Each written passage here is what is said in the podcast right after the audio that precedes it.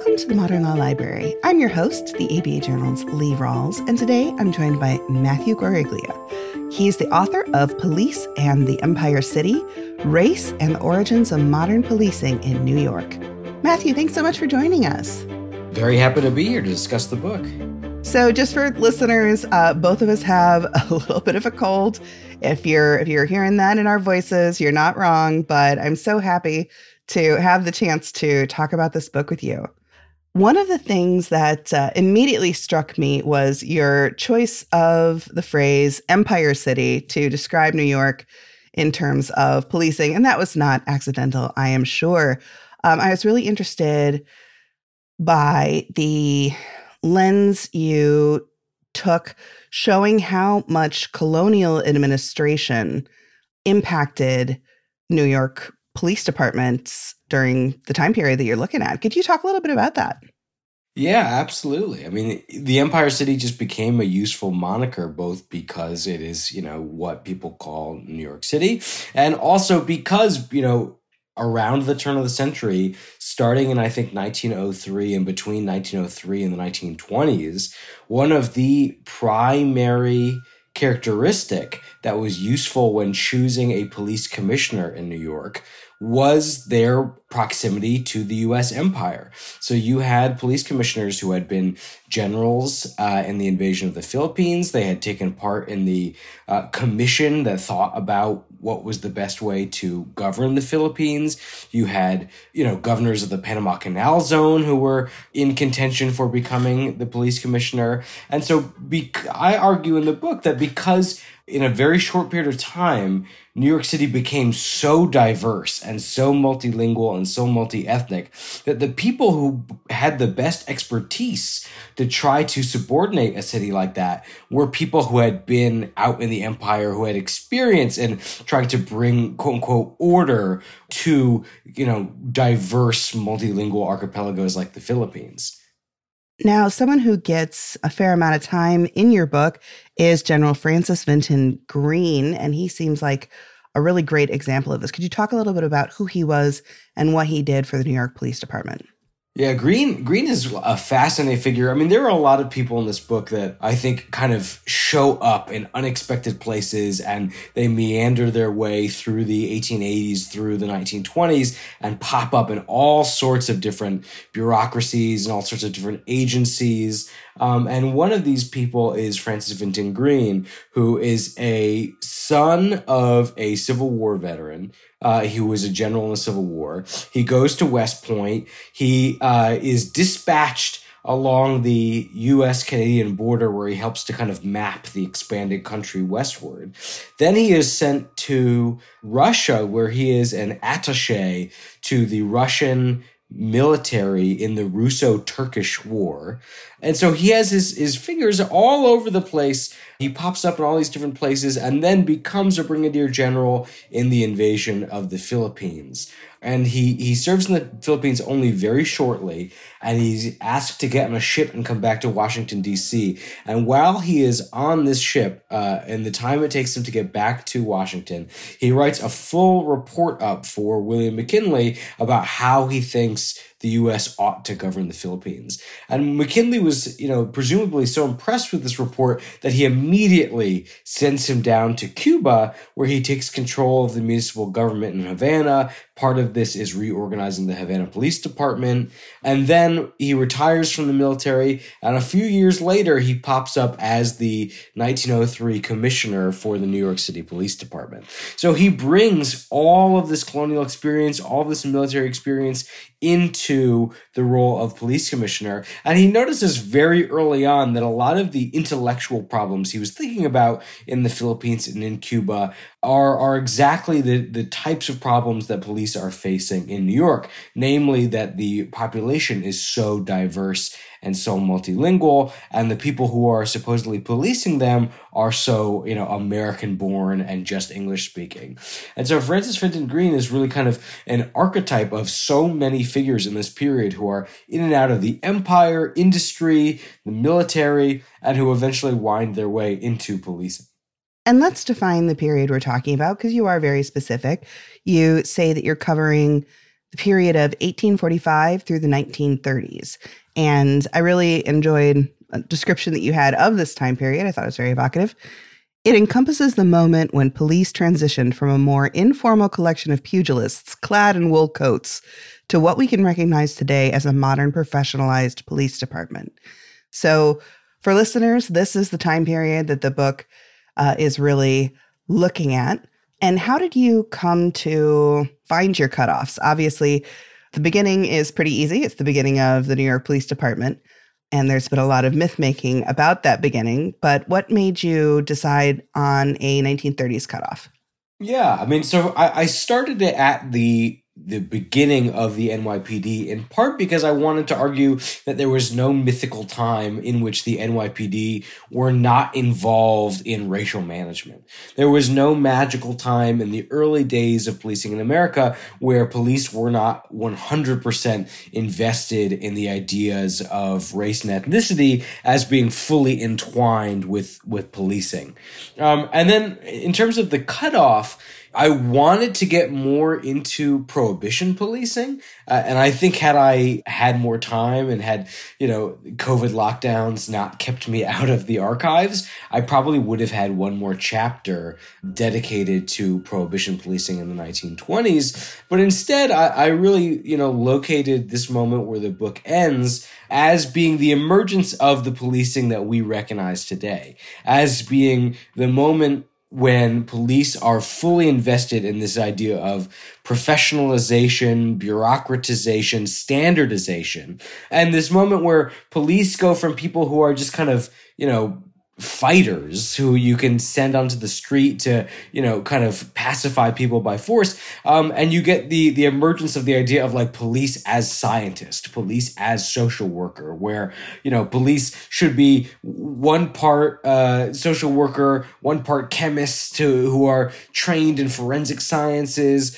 kind of the sherlock holmes-esque police as scientist archetype kind of really gets enshrined in the police department. And I, and I really have identified the 1930s as the time where this really kind of congeals and consolidates, and then policing emerges from there uh, in a fashion that we would very much recognize as being the type of policing that we we see on the streets today. You refer to the people who are trying to intellectualize the policing system and, you know, make these improvements as police intellectuals and, and you bring up the term violence workers as well. A lot of these people, I think if you had asked them at the time, and this is probably holds true with a lot of people from the progressive era, genuinely thought, I am doing something to make the world a better place. And then you see what occurred from their work and it's appalling. They genuinely thought they were doing science when they were measuring the heads of every, you know, Chinese immigrant they came across and that they were making strides and oh, now we're going to be able to see the width of someone's nose and and know how criminal they are. What was it like for you going through the archives and reading some of this, you know, first person testimony? Were you seeing a lot of parallels with some of the, you know, scientific endeavors going on today? There are companies trying to use AI to do things like determine who is safe to let on on parole. But it feels eerily close to the eugenicist progressive era science to me often. Uh, would just love to hear your perspective on that, having looked at the progressive era so closely. Yeah, I mean, looked at the progressive era, and also my my day job as as as, as a policy analyst at a civil liberties legal nonprofit. So working on this book at night and then going out into work at the day and thinking about AI and the way police use machine learning um, really kind of gave me a, a sense of vertigo almost because I realized that I was fighting the same arguments uh, historically as I was in my in my day job. And so, yeah, I mean, I, I think it's important to take a step back and say, you know, police cannot po- police crime. Crime is like an amorphous thing that people commit. Crime is an action. You can't really police crime. So since the beginning, police have had to do a calculus, which is who is most likely to commit crime and how do I surveil and police those populations who I have deemed most likely to commit crime? Because otherwise crime is just, you know, it's out there, it's in the ether. And so the thing about writing this book is that I was, I'm writing about a time in the late 19th, early 20th century in which to talk about crime and who you police was deliberately to talk about race and ethnicity. Like, if you were to ask um, somebody in the early 20th century, they would not see talking about crime and talking about race as like two separate things. They were very much entwined because, you know, there were very much ideas about what races were responsible for what crimes, who was biologically predisposed to commit violence and that in order to better society, those were the people you had to police. And so the story of kind of the 20th century as we went on is the story of how do we change policing just enough rhetorically so that we're talking about policing certain peoples without talking explicitly about policing race. This is the kind of rise of colorblind policing, which as we know um, is rhetorically colorblind, but it is not really colorblind if we look at the statistics of, you know, who is disproportionately ticketed, arrested, surveilled, incarcerated etc. Uh, and so, you know, when you think about when you think about like early criminal anthropology, you had people like Cesare Lombroso in Italy who would go into prisons and he would measure, you know, 12 different measurements of, of these people in prison, the width of their nose, the length of the nose, the distance between eyes, fingers, circumference of head, all these things. Um, and he would make generalizations about, okay, so all of these people in prison look a certain way.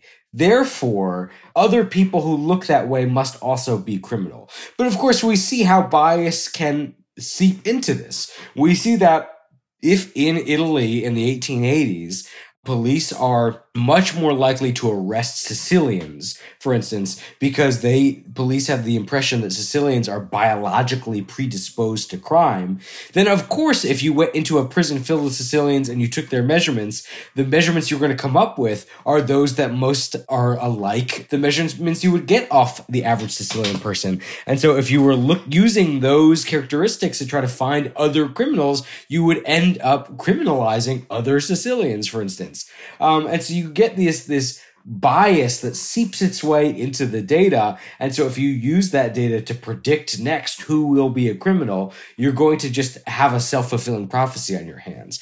And that is very much true of the type of statistical analysis and the type of kind of machine learning predictive policing algorithms we see now, um, which is if you uh, if police believe, for instance, that African Americans are most likely to commit crimes, if a vast proportion of the people who are arrested in the United States are black, and they put all of these things into uh, statistics, then guess what? The statistics are going to tell you that the people most likely to commit crimes in the future are black. But really, it is confirmation bias because that's who policing are arresting disproportionately anyway. You know, if you put any neighborhood under a microscope, like police put black neighborhoods in America, you're going to find jaywalkers, you're going to find vandals, you're going to find people who are drunk in public or, you know, smoking a joint on their stoop. And so when you put only specific neighborhoods under these kind of microscopes and that's that's what generates all the arrests then you're going to have an algorithmic system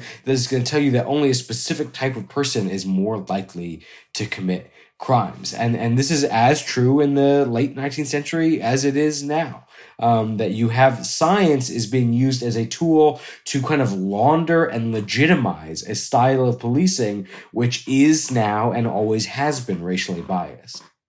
We're going to take a quick break to hear from our advertisers. When we return, we're going to talk about the Irish cop.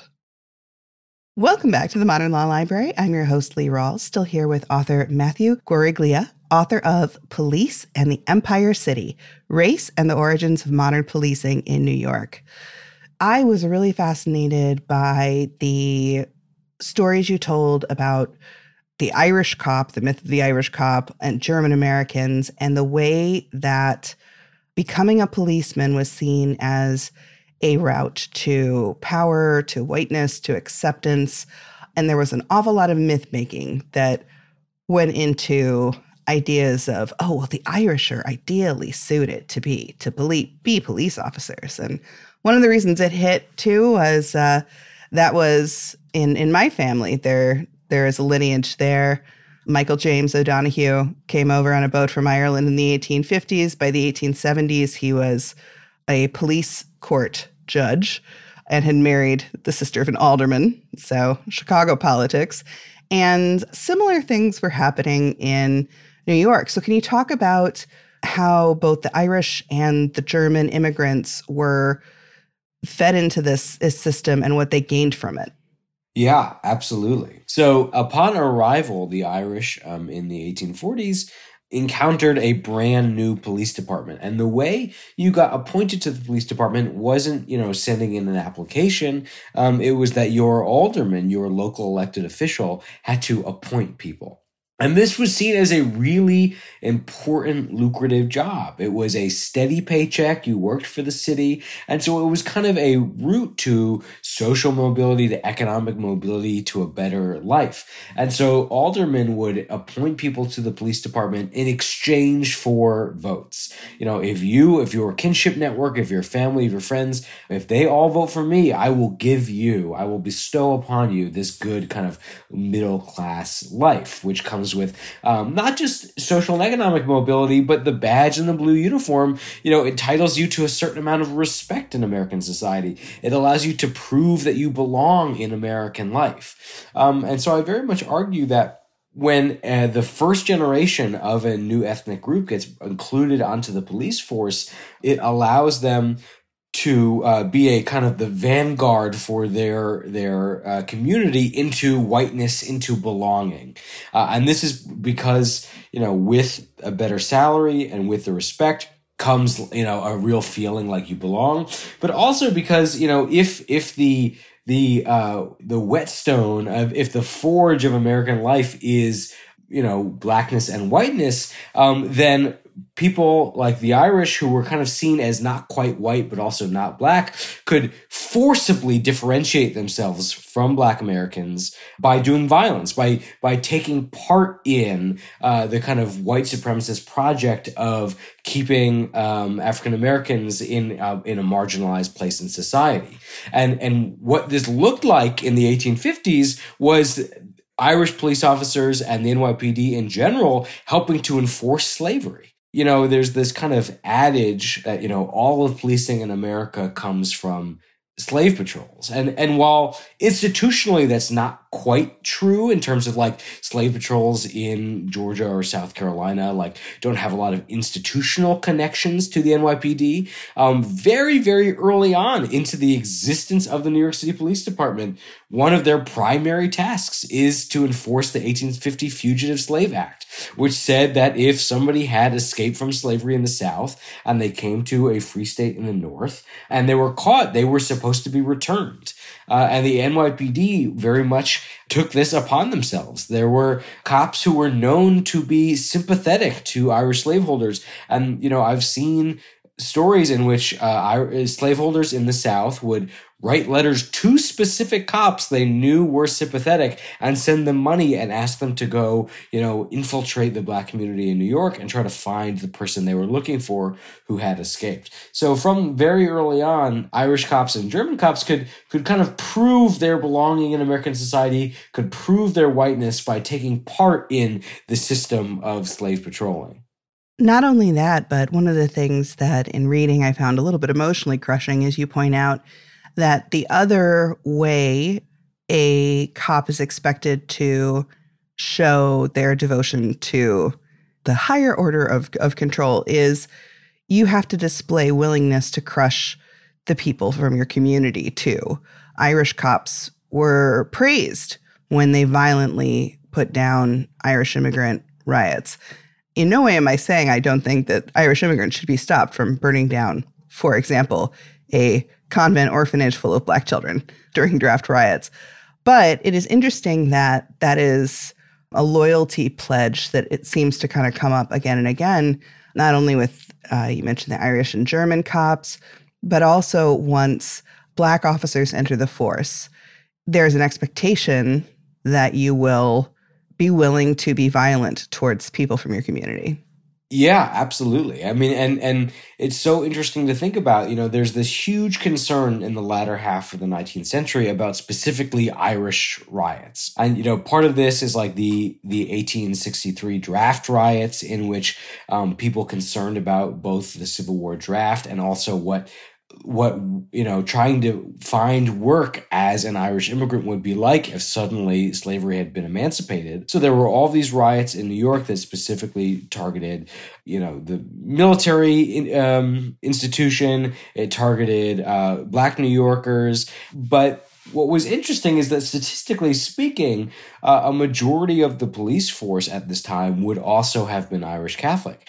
And so if you look at even just visual depictions from the time, you see you know the the rioters are depicted as the irish rioters are depicted as like downright ape right uh, ape like that they they are like kind of small and shriveled and kind of barbaric looking. Um, and the police officers are tall and they are very you know white and they have these long blue uniforms which don't have even a single wrinkle on them. But statistically speaking these are the same people fighting each other. So you can have this kind of visual depiction as time goes on of um, the the type of respect and the type of um, inherent kind of whiteness and American belonging that that visually comes with um, being willing to fight against your own community. And I think this constitutes a kind of proto thin blue line wherein you have officers who are choosing the badge and their insular community of policing over their their larger kind of ethnic community and i think it kind of begins to create this chasm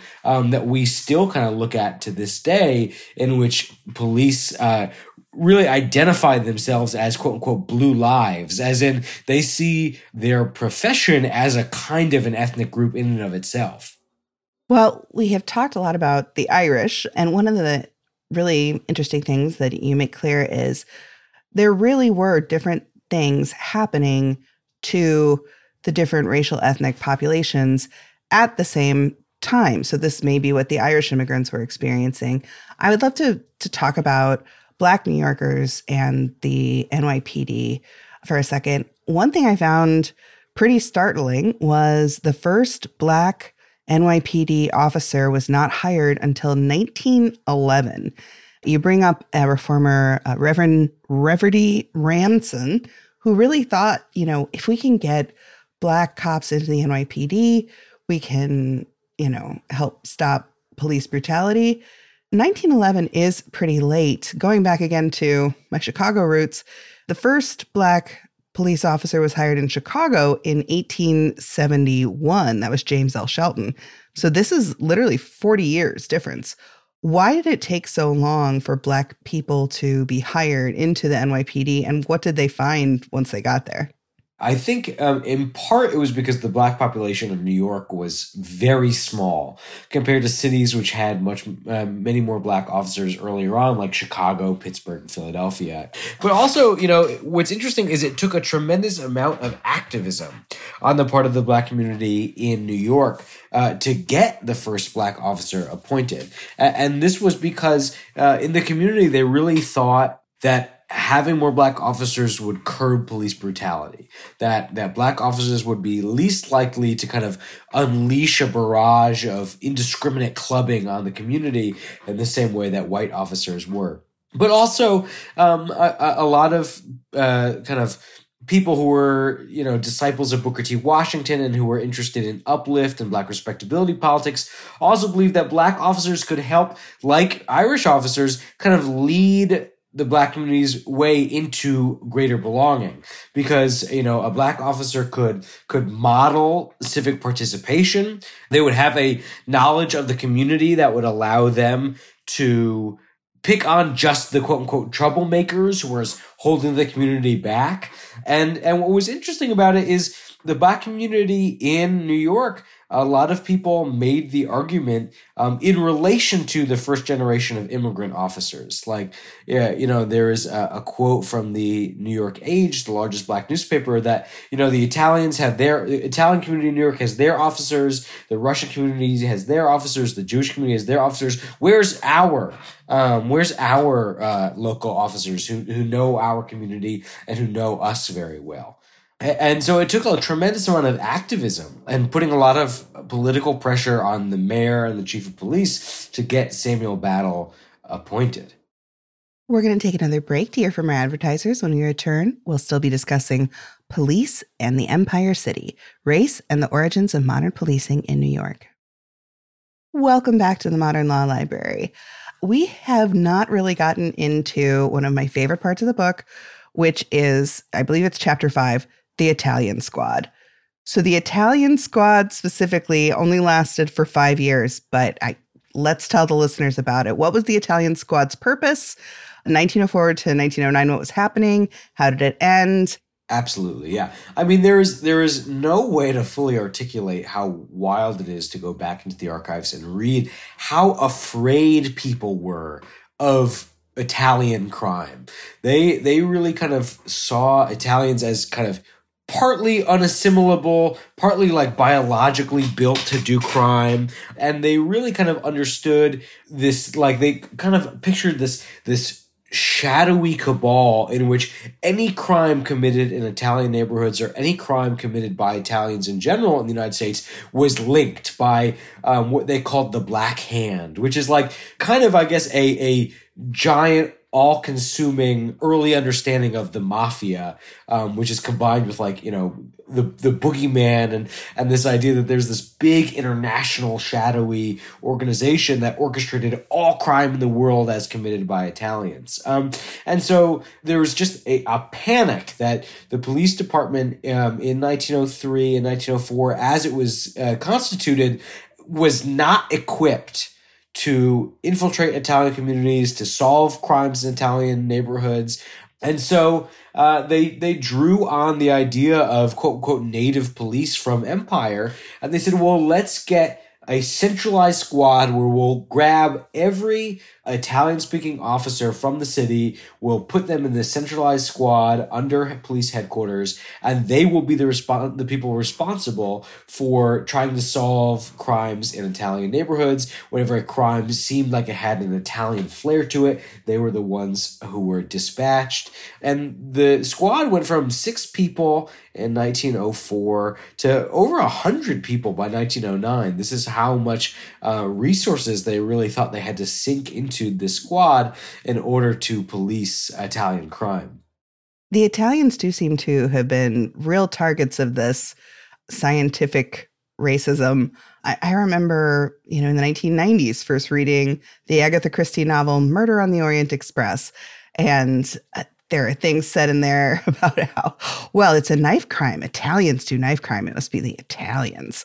things like this that nowadays, you know, you hear me laughing and it feels comical, but it wasn't comical at the time uh, to be a targeted member of an immigrant population. How did the Italian squad's time end? And could you tell us a little bit about Joseph Petrosino?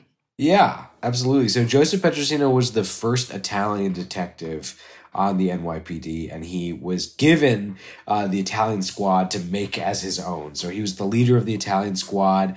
Um, he had, you know, joined the NYPD earlier than most people, I think, in the 1880s, um, more earlier than most Italians. And um, there was a, a moment where um, it seemed like the Italian squad, because there was only a hundred of them, because they were all fairly well known, that they were having less and less impact when it came to kind of infiltrating criminal circles uh, or solving crimes, because everybody kind of knew and recognized them as as detectives, as members of the Italian squad. And so, starting in 1909, there was a kind of tactic shift where there was a thing called the 1903 Immigration Act and what it said was a person who had committed a crime overseas could be deported away from the United States because the the way a person could legally come to the United States is only if they had never uh, been arrested for a crime. And so, in conjunction with the State Department, with Italian authorities, the NYPD sent Joseph Petrosino armed with a list of Italians in New York they hoped to deport. They sent him to Sicily, where they said, Go visit a bunch of police stations and see if you can find any arrest records of these people so that when you can get back, we can just deport them. We can just kick them out of the country. Uh, and he went to Sicily and he was assassinated he was killed. And it was a huge international incident. You know, his, his funeral was actually in 1909, pretty early on, his funeral was actually filmed and played in early movie houses in Italy and in the United States because uh, he was so famous and this was such a big international incident. And so the Italian squad was dissolved after Petrosino's death in part because it didn't seem like the Italian squad was having the effect people wanted it to, but also because the police commissioner uh, had was a man named Theodore Bingham, who was incredibly, incredibly xenophobic he was like a real advocate in the shutting down kind of all immigration to the United States. Um, he had written several books about what they called the white slave panic, which is this idea that black and immigrant men uh, were sexually exploiting white women, that it was a kind of um, sexual slavery that was only affecting white women, and this was a kind of moral panic that had reached you know every corner of the government, police, politicians. There was legislation about how to address the white slave panic, and because immigrant men were kind of deemed to be such a large part of this panic, um, they really kind of wanted to wrest power away from immigrant men, even on the police force. And so the Italian squad was dissolved, and that kind of ends the era of of this kind of ethnic policing. There are other times when the NYPD decides that it needs to really focus on a specific ethnic group and it's a time of crisis. And what I'm trying to bring up here is the sinking of the General Slocum, which a steamship sank and, and killed members predominantly from Kleindeutschland, German speakers. And they realized wait, we need to find and communicate with the survivors. You tell the story better than we'll tell the story better than I will. So could you talk about that specific incident where a city tragedy meant they had to lean on a specific group of cops to deal with a specific ethnic group. And what's fascinating is this is all happening all at once. The Italian squad and the German squad all happened in the same year, 1904, and they all demonstrate the ways in which police are concerned that they have built a department who, which is mostly, you know, American-born English speakers, and all the ways in which that really fails to police the modern diversifying city. And so the General Slocum disaster is a um, a German speaking church that is planning for their big Sunday picnic outing.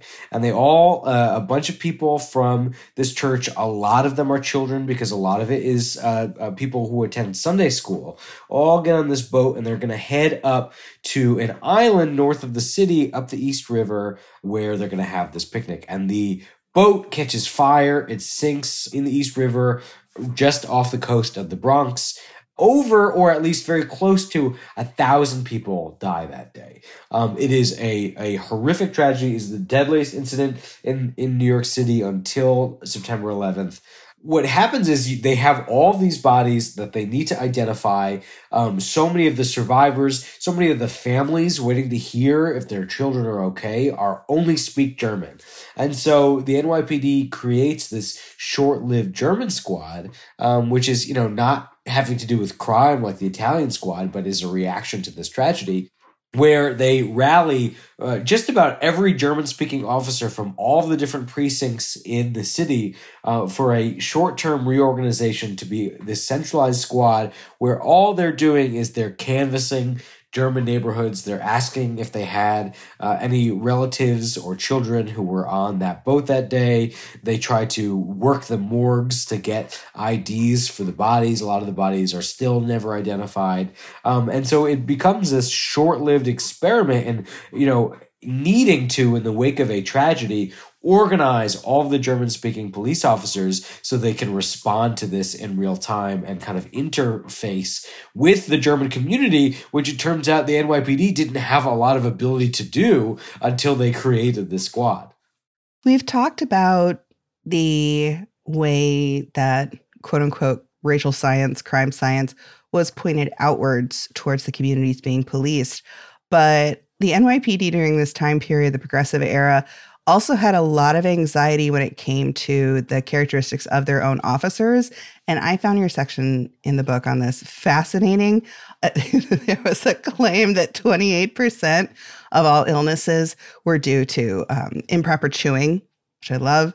Uh, could you talk a little bit about what the NYPD did internally? Focused on its officers and their bodies and their racial characteristics and their diets. And it, it just was fascinating. And this is kind of the importation of things from what they called an industrial science into policing. So if you think about like Fordism and Taylorism, the idea that workers could be made to be more productive by, you know, teaching them to tuck their elbow in 20%. So when they pull this lever, it puts less pressure on their shoulder. You know, this idea that you could make a science of working and of workers to make uh, to maximize production and to maximize productivity.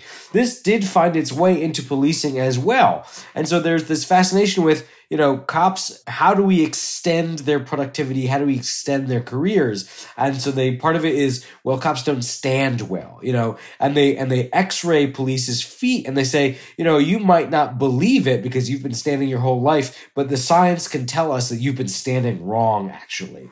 And the same thing was true of, of chewing and of eating. And it's this idea that, you know, we are going to build you from the ground up.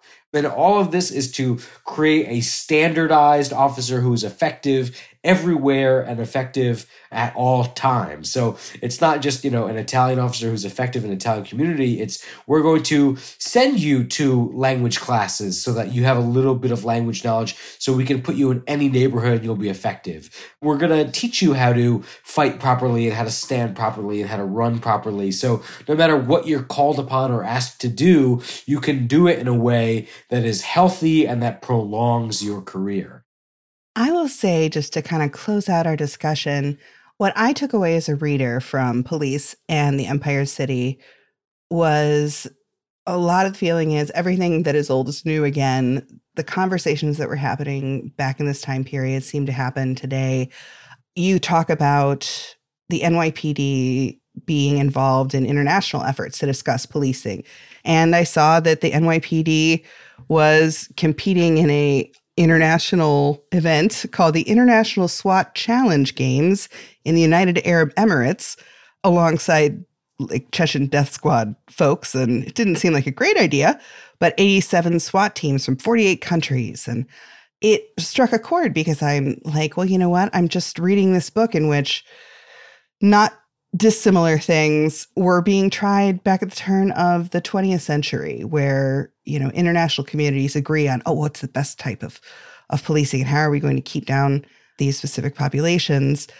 Is that what you were hoping people would take from the book? What did you leave uh, the writing of police and empire city feeling thinking hoping readers would take away yeah, I mean, I think that is certainly one of the things I, I hoped people would would find in the book is, you know, I, I think there's this assumption that if you look at police all over the world, police kind of look alike and they kind of act alike to the extent where you have international competitions from 40 countries where they all have SWAT teams that are similar enough that they could compete in the same competitions. Um, and I think the idea is, you know, there's a temptation to say, well, police must be a natural op- outcropping, a natural product of modern society, because how else would all these societies land on this exact same st- uh, institution kind of naturally?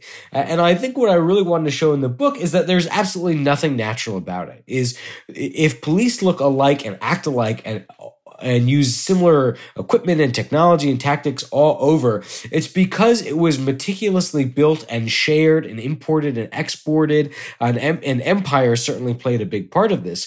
But it's the idea that international marginalization, like state violence, especially along racial and gendered and class terms, is a shared global endeavor.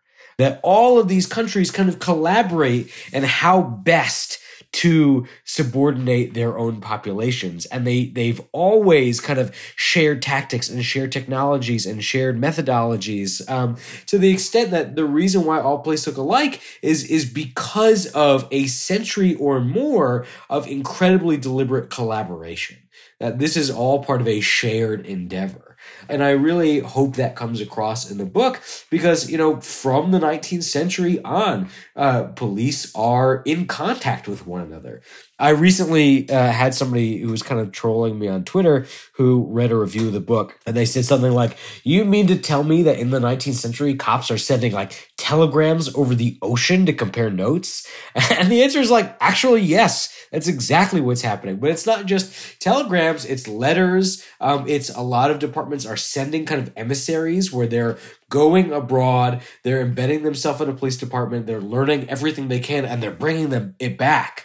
It looks like something like World's Fairs or meetings of international chiefs of police where, where cops are getting together from all over the world to share the latest technologies. Um, you know, something like fingerprinting was tested uh, in India under British occupation of India brought back to Scotland Yard in London, where Scotland Yard then brought it to the 1904 St. Louis World's Fair and introduced it to the United States and their police. So you can actually see these technologies uh, move across the world over time.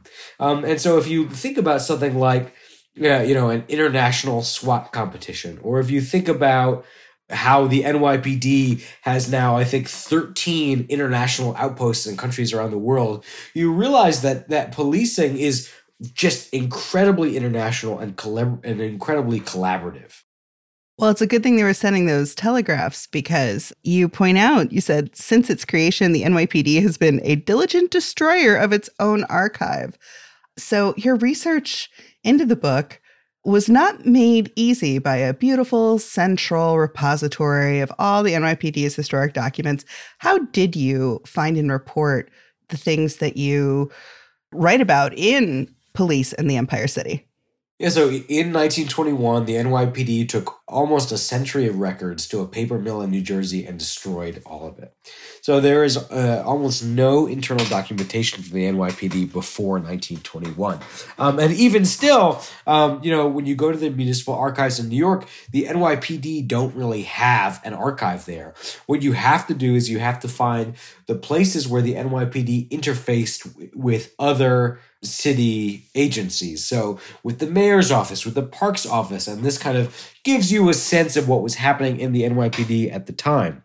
I also had the benefit of hundreds upon hundreds of criminal court transcripts that still exist that I could, you know, hear testimony from officers. I could hear testimony from people who thought they had been wrongfully uh, arrested. I could hear testimony from, you know, the defense attorneys and the judges. Um, and that was a really interesting insight. But also I had the benefit of, um, one, because so many NYPD commissioners were, became politicians or were in the military or were from notable political families, a lot of them left huge archives. People like Theodore Roosevelt or Francis Vinton Green, they left these archives, these papers with their with their personal effects.